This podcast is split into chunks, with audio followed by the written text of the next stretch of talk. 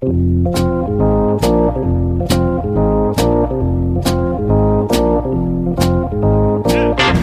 us a little bit about what you saw and, and, and being able to relay that message to Cora when you watched Kimbrel pitch and, and kind of help out so he wasn't uh, tipping his pitches.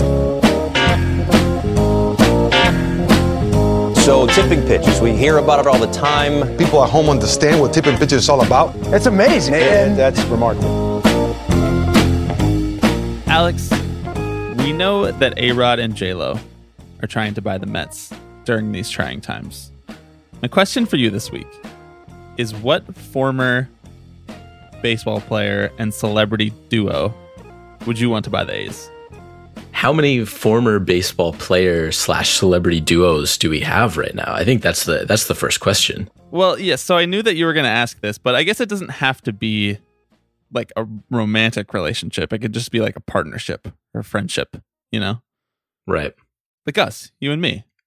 We're not a romantic relationship, but we are a partnership. We are, and we're both celebrities in the podcasting world. So Which one of us is the former MVP baseball player? oh, I'm willing to cede that to you. I'm willing. Oh no, I was going to say I'll be the J Lo of the relationship. Are you kidding me? I thought that I was going to be able to pull a fast one on you there and be the cooler person, but I guess guess I got to be A Rod. Leadership. It's all about mentality. That's that is what he sounds like. I was looking at his YouTube channel today, and it's just more more of the, more of the same stuff. There's there's good stuff on there. Um, f- former baseball players who have like ingrained themselves in the in the world of celebrities. The thing about like baseball players is that 95% of them when they retire are really boring and go into something like real estate something you just like cut that. that. off at 90 uh, you could cut that off at when they retire. Like they before they retire they're boring too. That's true. A Rod is the just an enigma of a human being. it's a tough question because it has to be obviously the person has to be very wealthy. You know, they have to have to have been a successful enough baseball player to have like part ownership money, but you want them to be like a little messy, you know? Like A-Rod's career is headline spawning.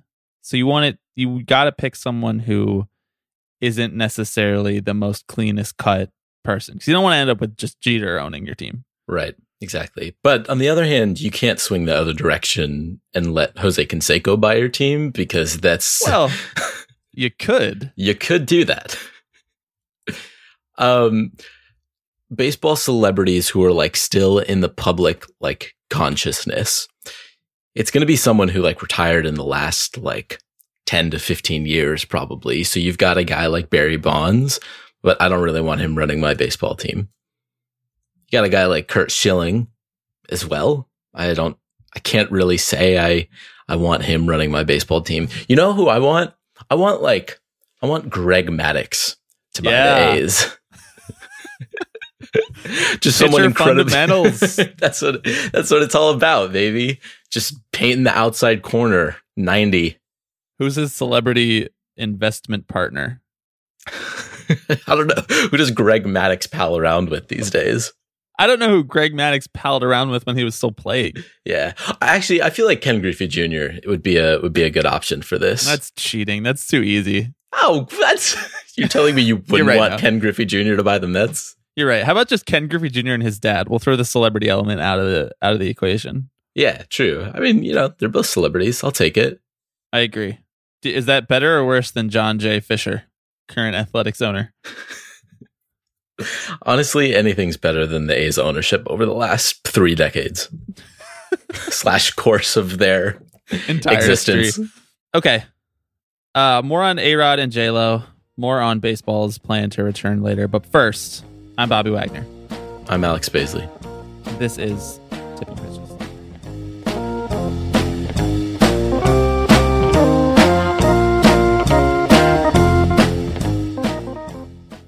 net win for me if A Rod and J Lo buy the Mets? I've gone back and forth a few times on this. I'm in on it from a we get to talk about this all the time standpoint.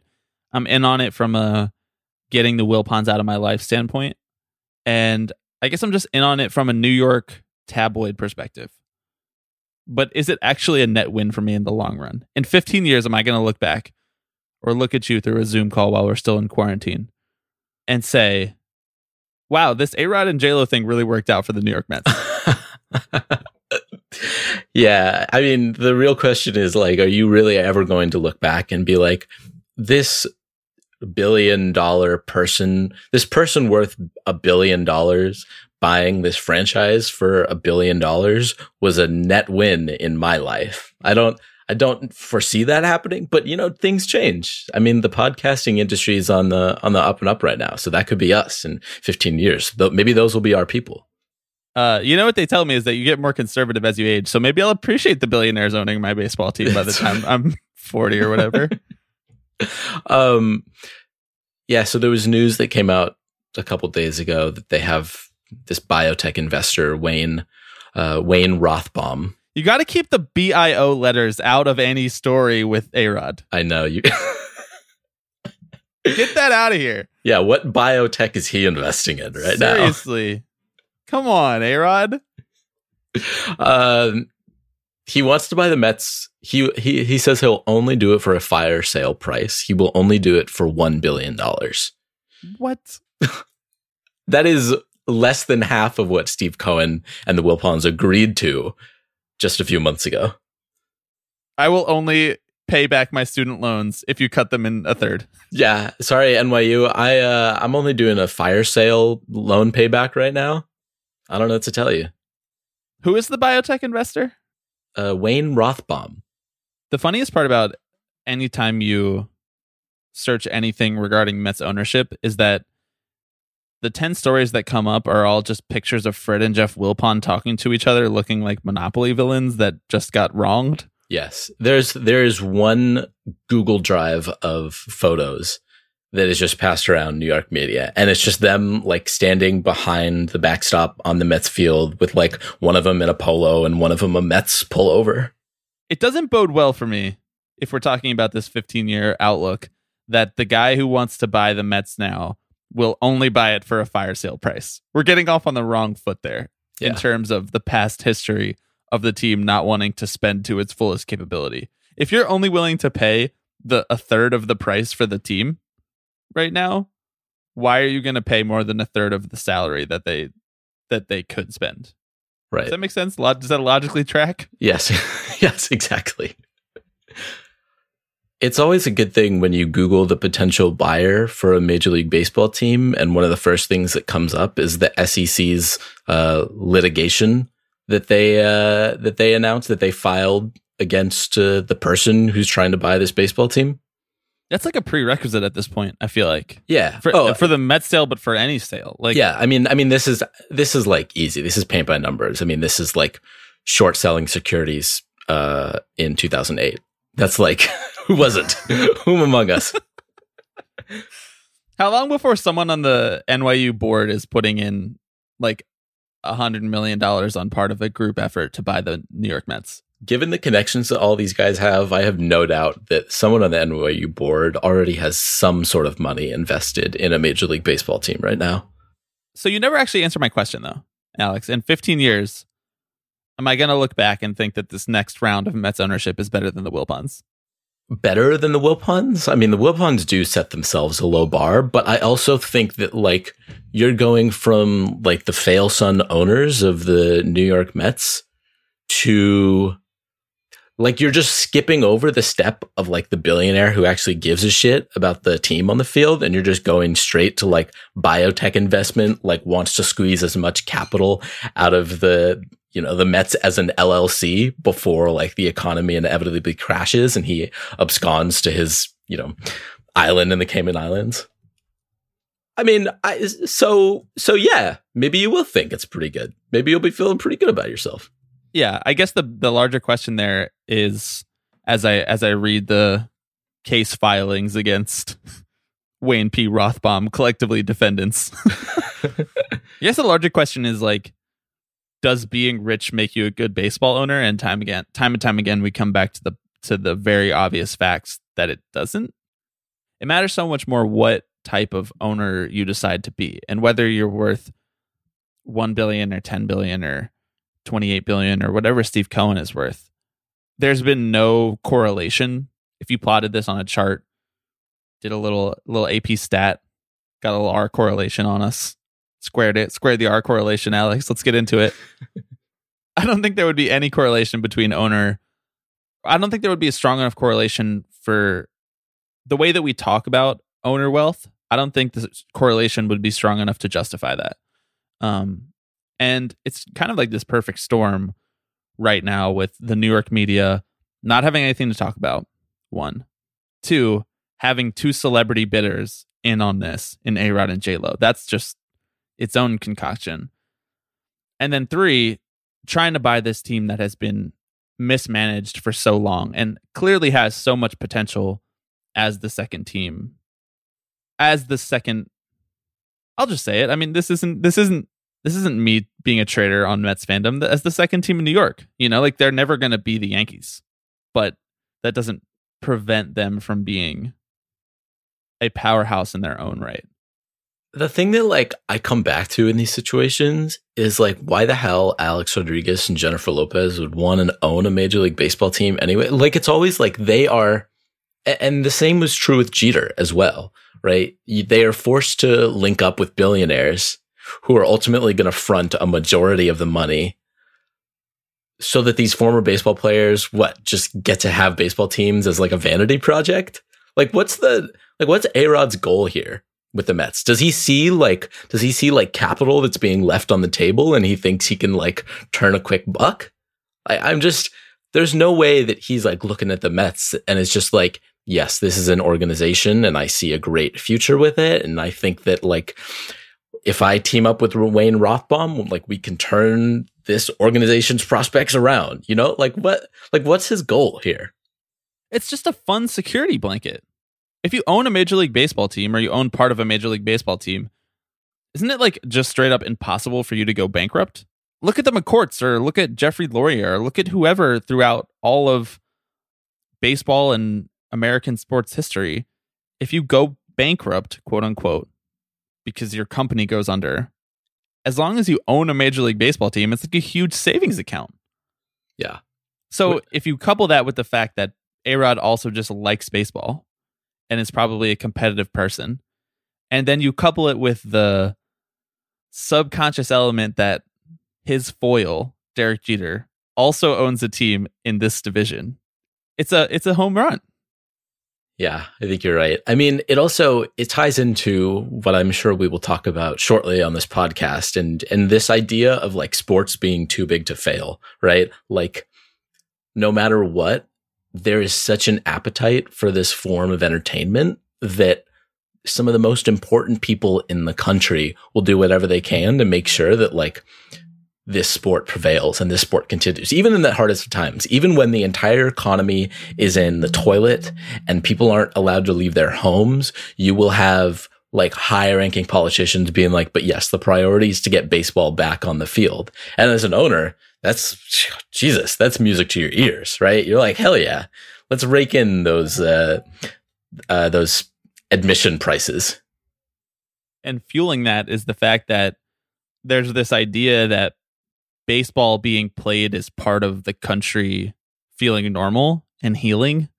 And I, am never going to sit here and tell you that baseball is not important. You know, you and I gather together for an hour and an hour and a half, and sometimes even close to two hours every Sunday to do this podcast and talk about how much we love baseball. But the idea that baseball needs to happen so that the country's mental health can sustain itself through the coronavirus pandemic is a sham, dude. It's people only think this because there's a lot of money at stake here. And it's exactly what you're talking about. It's baseball and live sports are too big to fail. So what's a better investment than a major league baseball team? I, I think I come to every single financial decision with with all sports teams. I come to that thinking all the decisions are being made because it's a good investment. Like every fluff piece that was written about Steve Cohen wanting to buy the Mets because he grew up as a Mets fan, or Steve Cohen wanted to buy the Mets because he wants this flashy thing to show off and he has a lot of money and he doesn't know what to do with it. Or if you take the NBA, for example, Steve Ballmer wanted to buy the Clippers because he's this retired Microsoft CEO who has all this money that's burning a hole in his pocket and he's super competitive and he wants to put it out and he wants to live that competition, that competitive aspect of his life in a different way.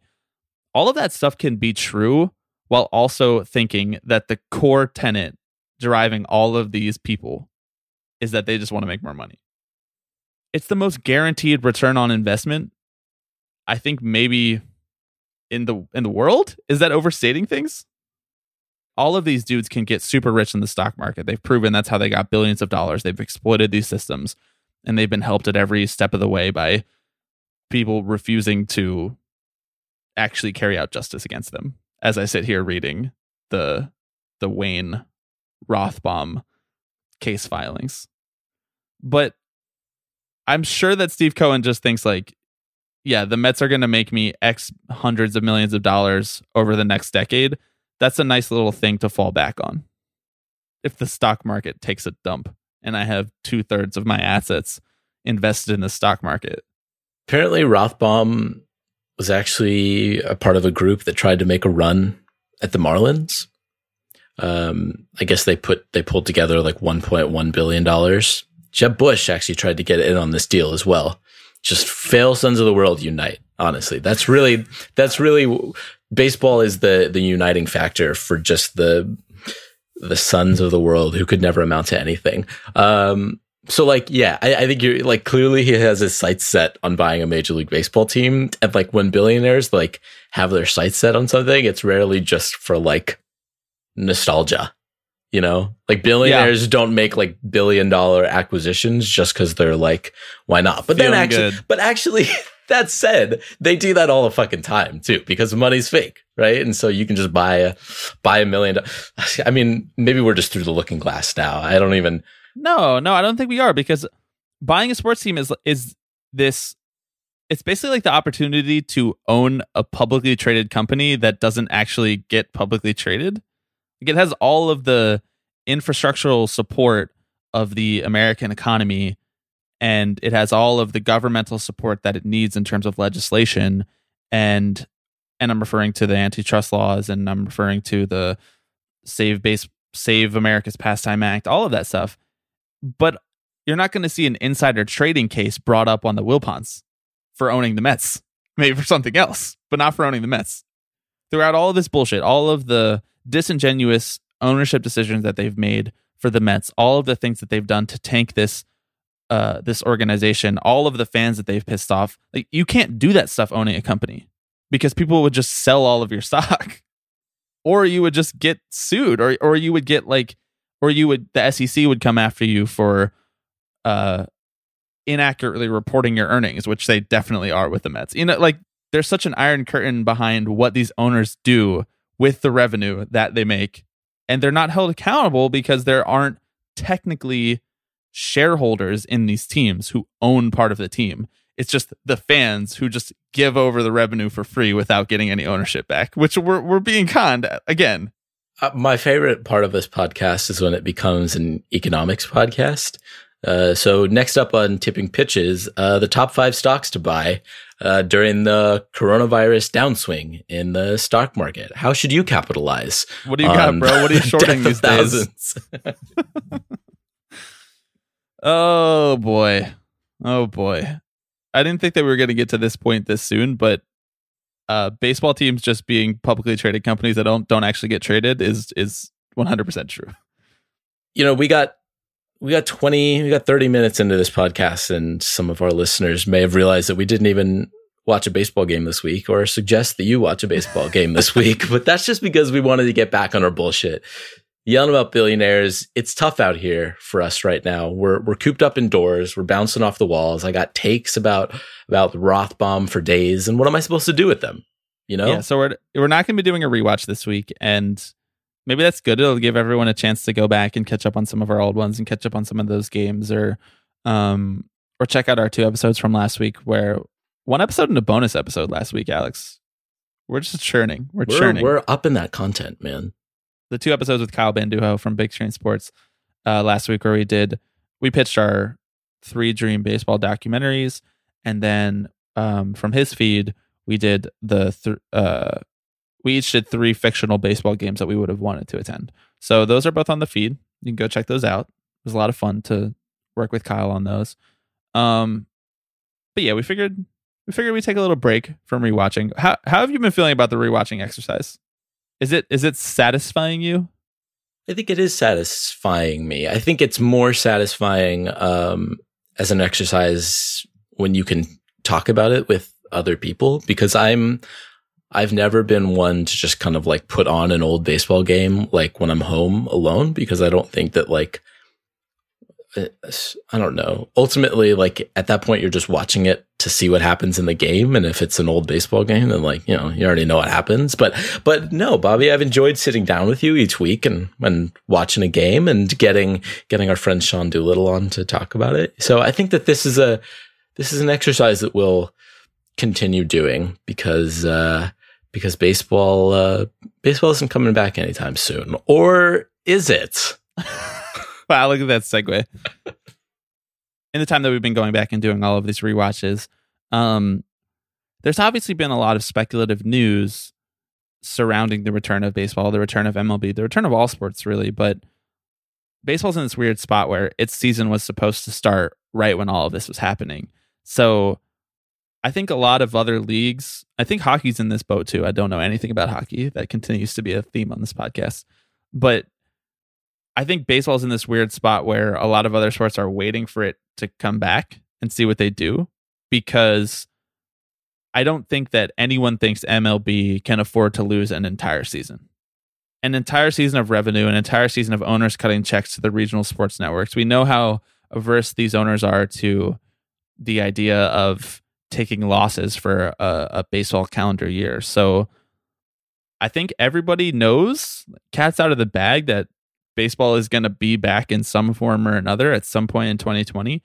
And so there's been a ton of speculative news about it. And all, a lot of people are trying to dig up these conversations that owners are having with Rob Manfred, that Rob Manfred is having with the president of the United States. And we've been avoiding a lot of that news because it is just speculation. And we don't know when anything is going to come back. And there is the chance that baseball might come back and just have to stop again two weeks later. But I think today we should spend a little time going through just the the step by step of the evolution of of that speculation about baseball coming back and just whether it's worth it to even entertain some of these ideas that baseball has floated. So Alex, why don't you just like take me through it like hold my hand like I'm a 5th grader as to how MLB is playing to planning to bring back the sport that we love and talk about once a week. Well, this this fantasy just got a lot weirder, but uh, but yeah, okay, let's do it. My my fifth grader uh, recording co-host. This is like those episodes of the Daily where they call up a kid and tell the kid what questions to ask. exactly. Why is there no baseball, Daddy? Unnecessary shot at the New York Times. Check that box on the bingo card. There's there's always a necessary shot at the New York Times. Um, so it's very hard to parse the conversations that are happening right now. And I think that even a majority of the people in baseball have no idea when baseball is going to come back. There are a lot of conflicting reports out there. Um, at this point, it sounds like a lot of major league executives from reports coming out from Jeff Passan and the GOAT Bob Nightingale. Uh, the baseball is going to be back this year. And they're looking at. Do we believe Bob Nightingale now? has quarantine melted our brains enough to the point where we're like, that guy seems trust trustworthy? I, you know, of all the villains out there, I he's certainly sunk on my list, at least yeah. in the in the forefront of my mind. I know. You know what I haven't gotten mad about in a little while? Tom Verducci. yeah. Not reading a ton of stories that are making me mad by him these days. I know. We really need one. So Tom, if you're listening to this, write us write us a doozy of a fluff piece that we can yeah. uh, dunk on you for baseball being gone has created a serious uh, hole in the market for like veiled racist quotes from scouts. uh, so so baseball's coming back.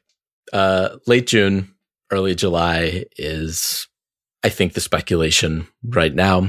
Um, in Jeff Passan's article, they were suggesting July 2nd at the latest, which is insane because that's in two months, literally two months. And we're just assuming that they're going to be able to play baseball again. And there are, You're forgetting that we have to do our July 4th holiday though, Alex. That's true. We have to go back to living our lives at some point. We no no no, the July 4th holiday that you and I pitched on this very podcast during So Thanksgiving last year. that's why they're bringing it back. I got yeah, you. you don't remember that they signed that check to us for the idea? Right. We're partnering with MLB this year? Yeah, we actually if you if you couldn't tell from the first half hour of this podcast, we're in the pocket of uh, of Rob Manfred. it's it's sounding like that the uh the Arizona plan where like all the teams just go and play in Arizona is just not going to happen because the logistics of that would be an awful nightmare. Just keeping 30 teams and their managers and coaches and all their employees in this like little city within a city in the middle of Arizona, that that would be awful to try and pull off. Um, It's the kind of idea that's almost so bad that you wonder if they floated it intentionally to make the next idea seem reasonable and okay. yeah, exactly. The next idea being, well, what if we split? What if we realign the divisions into three divisions of 10 teams each, and these teams will just play each other in these divisions?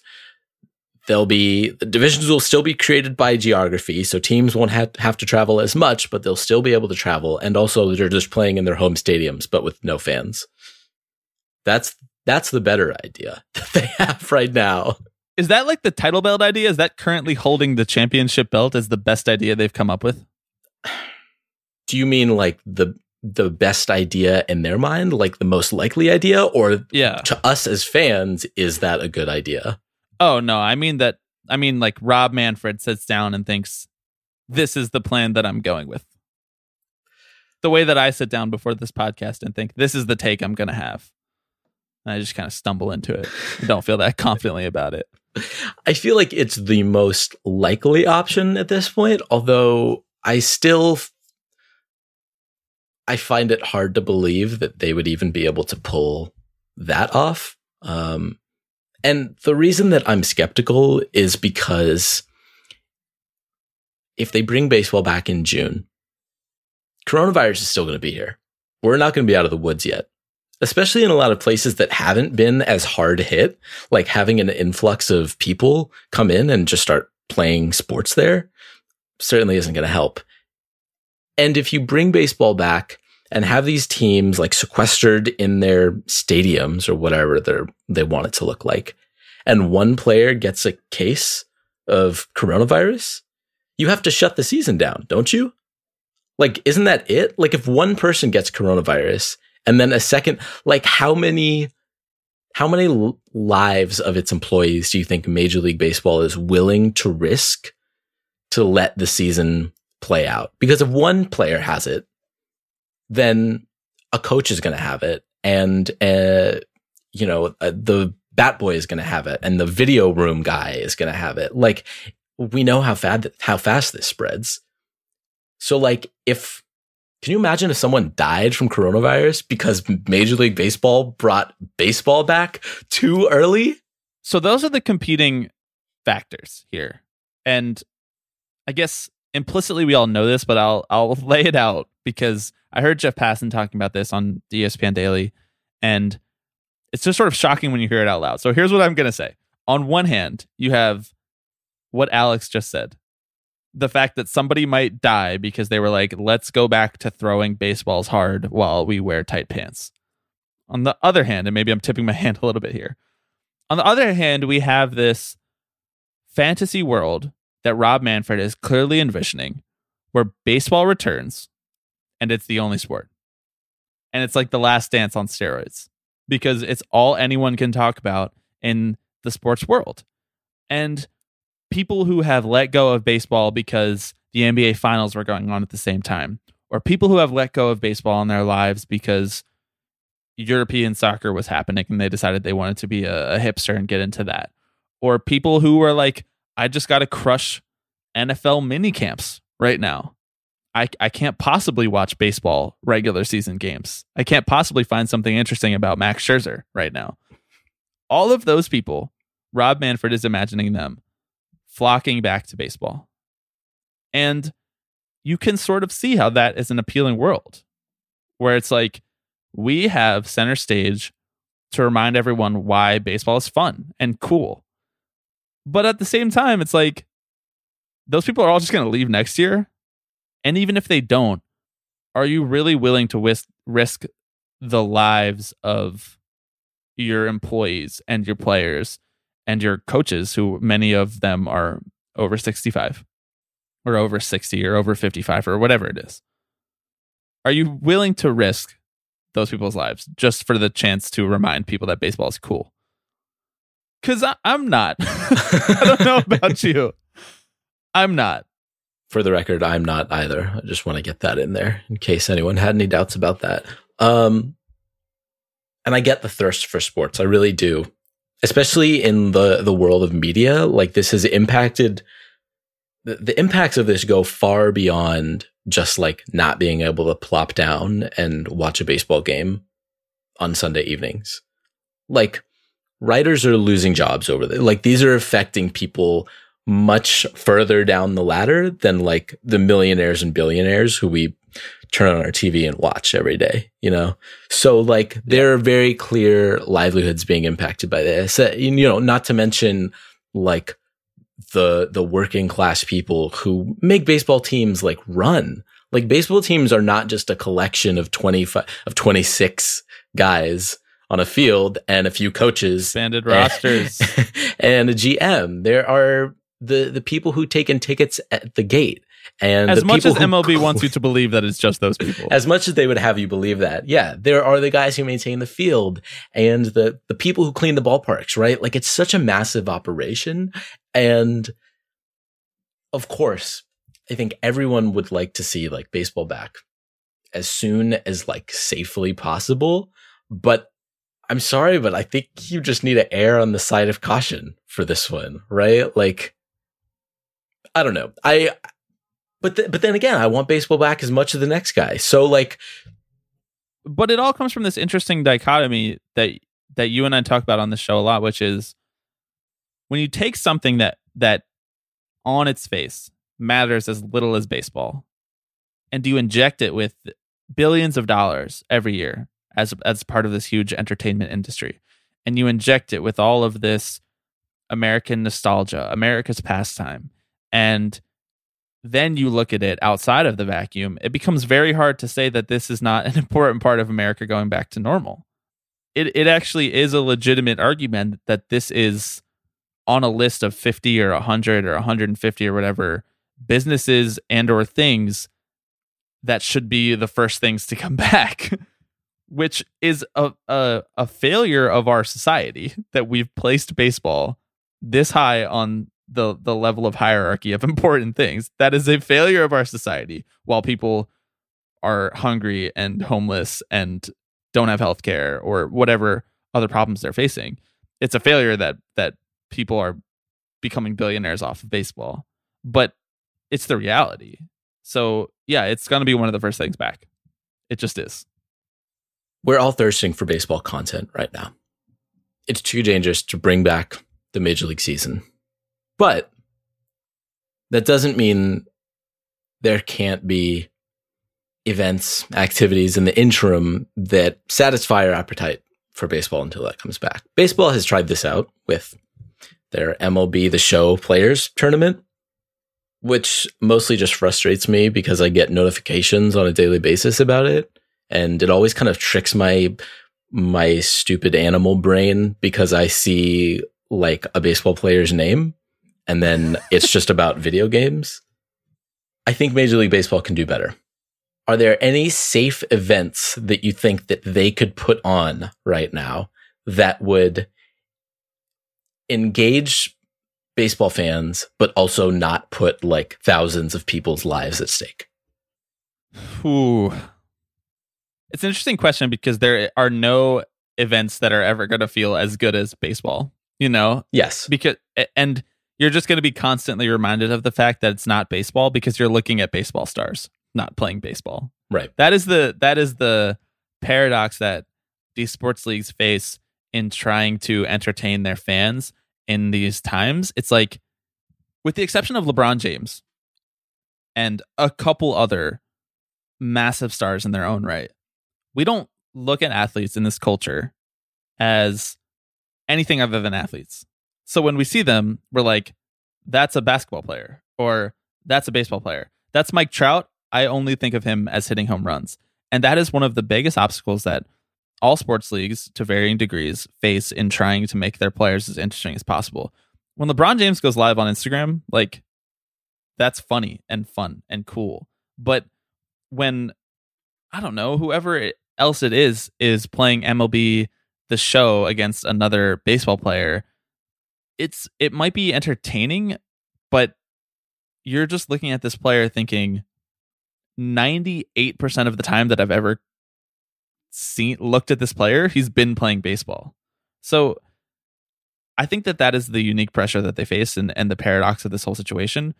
That being said, I think that we could get a couple MLB players playing a game of Jackbox with each other and it could be entertaining. I would watch that.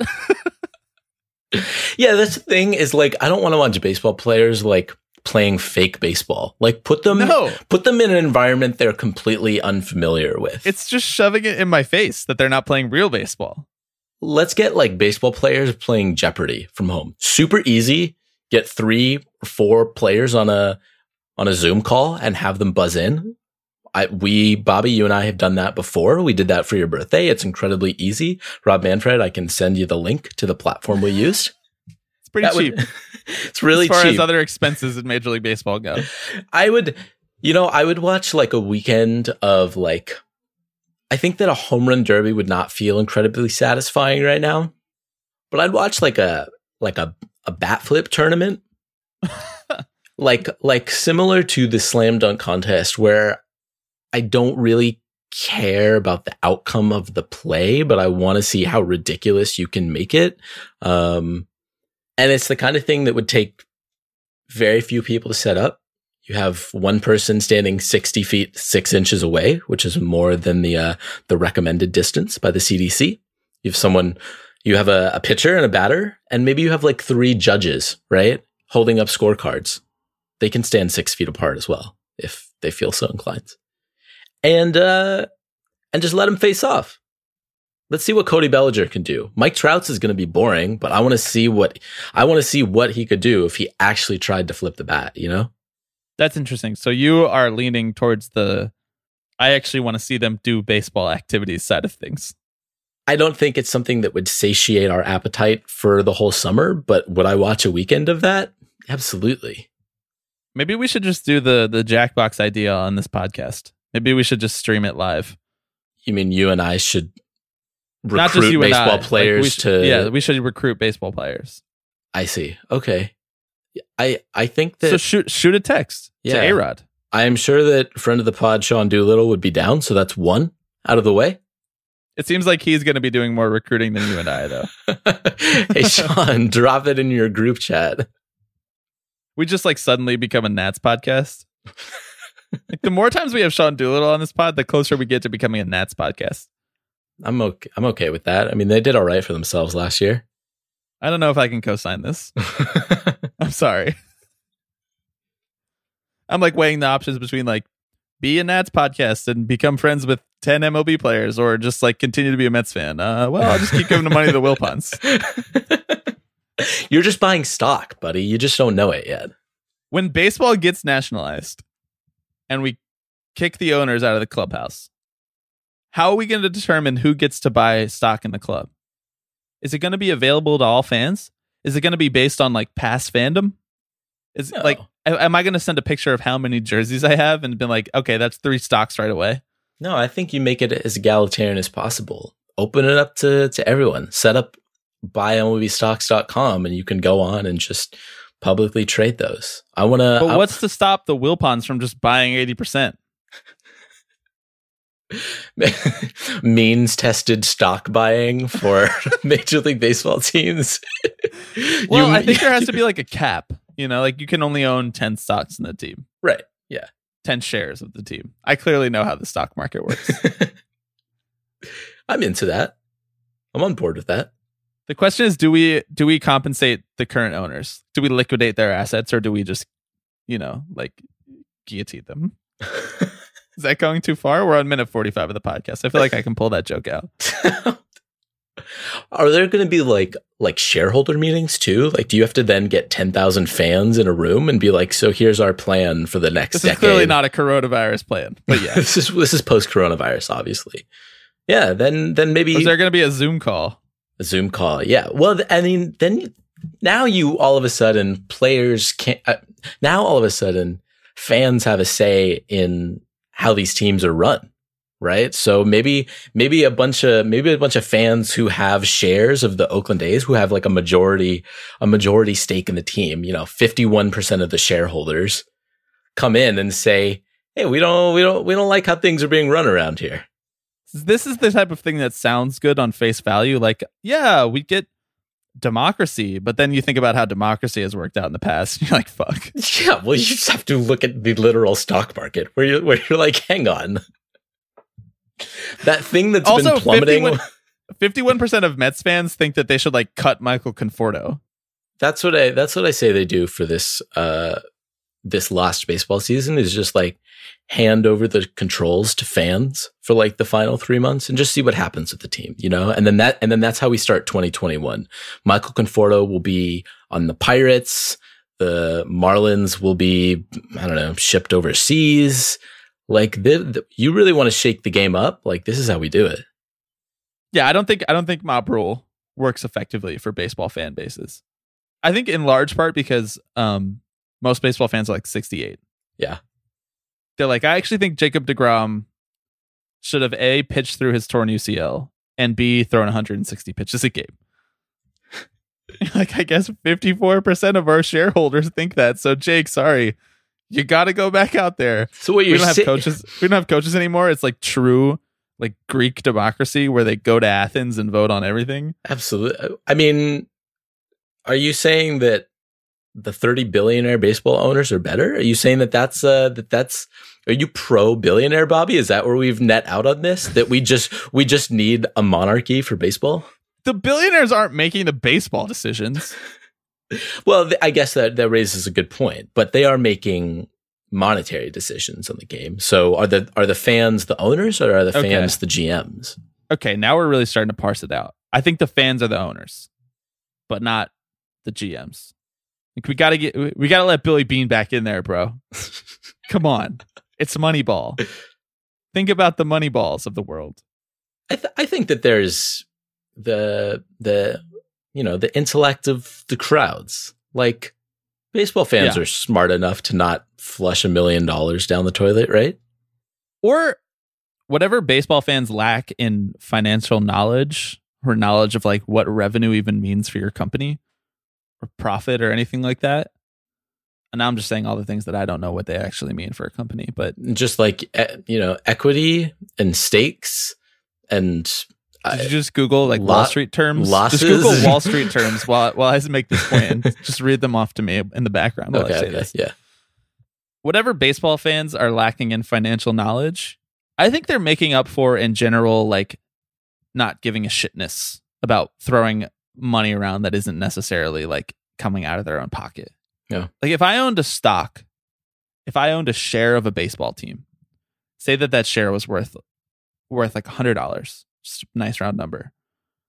I would be way more reasonable about losing 40 of that $100 than Jeff Wilpon would be about losing 40 million of his 100 million dollars. You know what I mean? Yeah.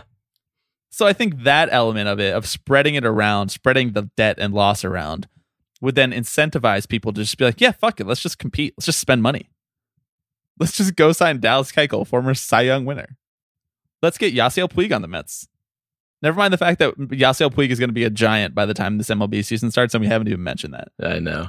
I think what we're saying is we just need to bring the free market to baseball ownership. You know, just start a start a bidding war. Bidding starts at one dollar. Put the Mets up for sale on eBay. See how that goes. That's not what I'm saying at all. Because then it's just going to be one rich guy owning the Mets. Yeah, but we've we've capped the amount of shares you can hold, right? So you can only have up to, you know, you can only you can't own any more than than one percent of the Mets or whatever. This is a future podcast idea. Let's not waste it all right now. That's the future podcast idea is redesigning the baseball ownership structure the way that we want it to be. yeah, I I am I'm down.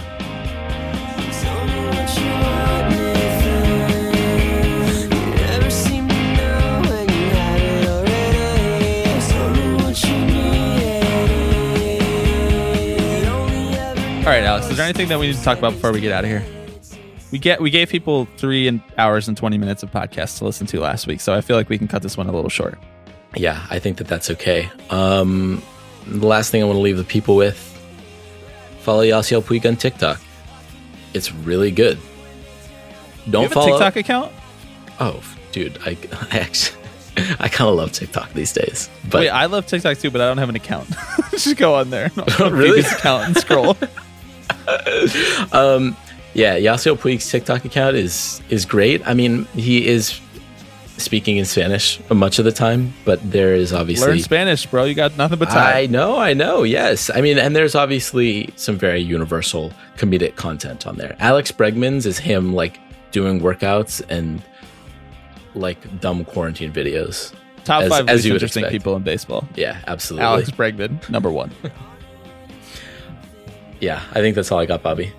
You think that we should? Uh, you think that you should learn Spanish via Yasiel Puig's TikTok account, and we should do the bonus episode of this podcast? Two po- two podcasts a week, one in Spanish that was learned from Yasiel Puig's TikTok. I mean, I can already start licking the mic right now if I'm really trying to get into the vibe. Please don't do that. You don't need any more encouragement to do ASMR. Stop. Thank you for listening to this week's episode of Tipping Pitches. We will be back next week.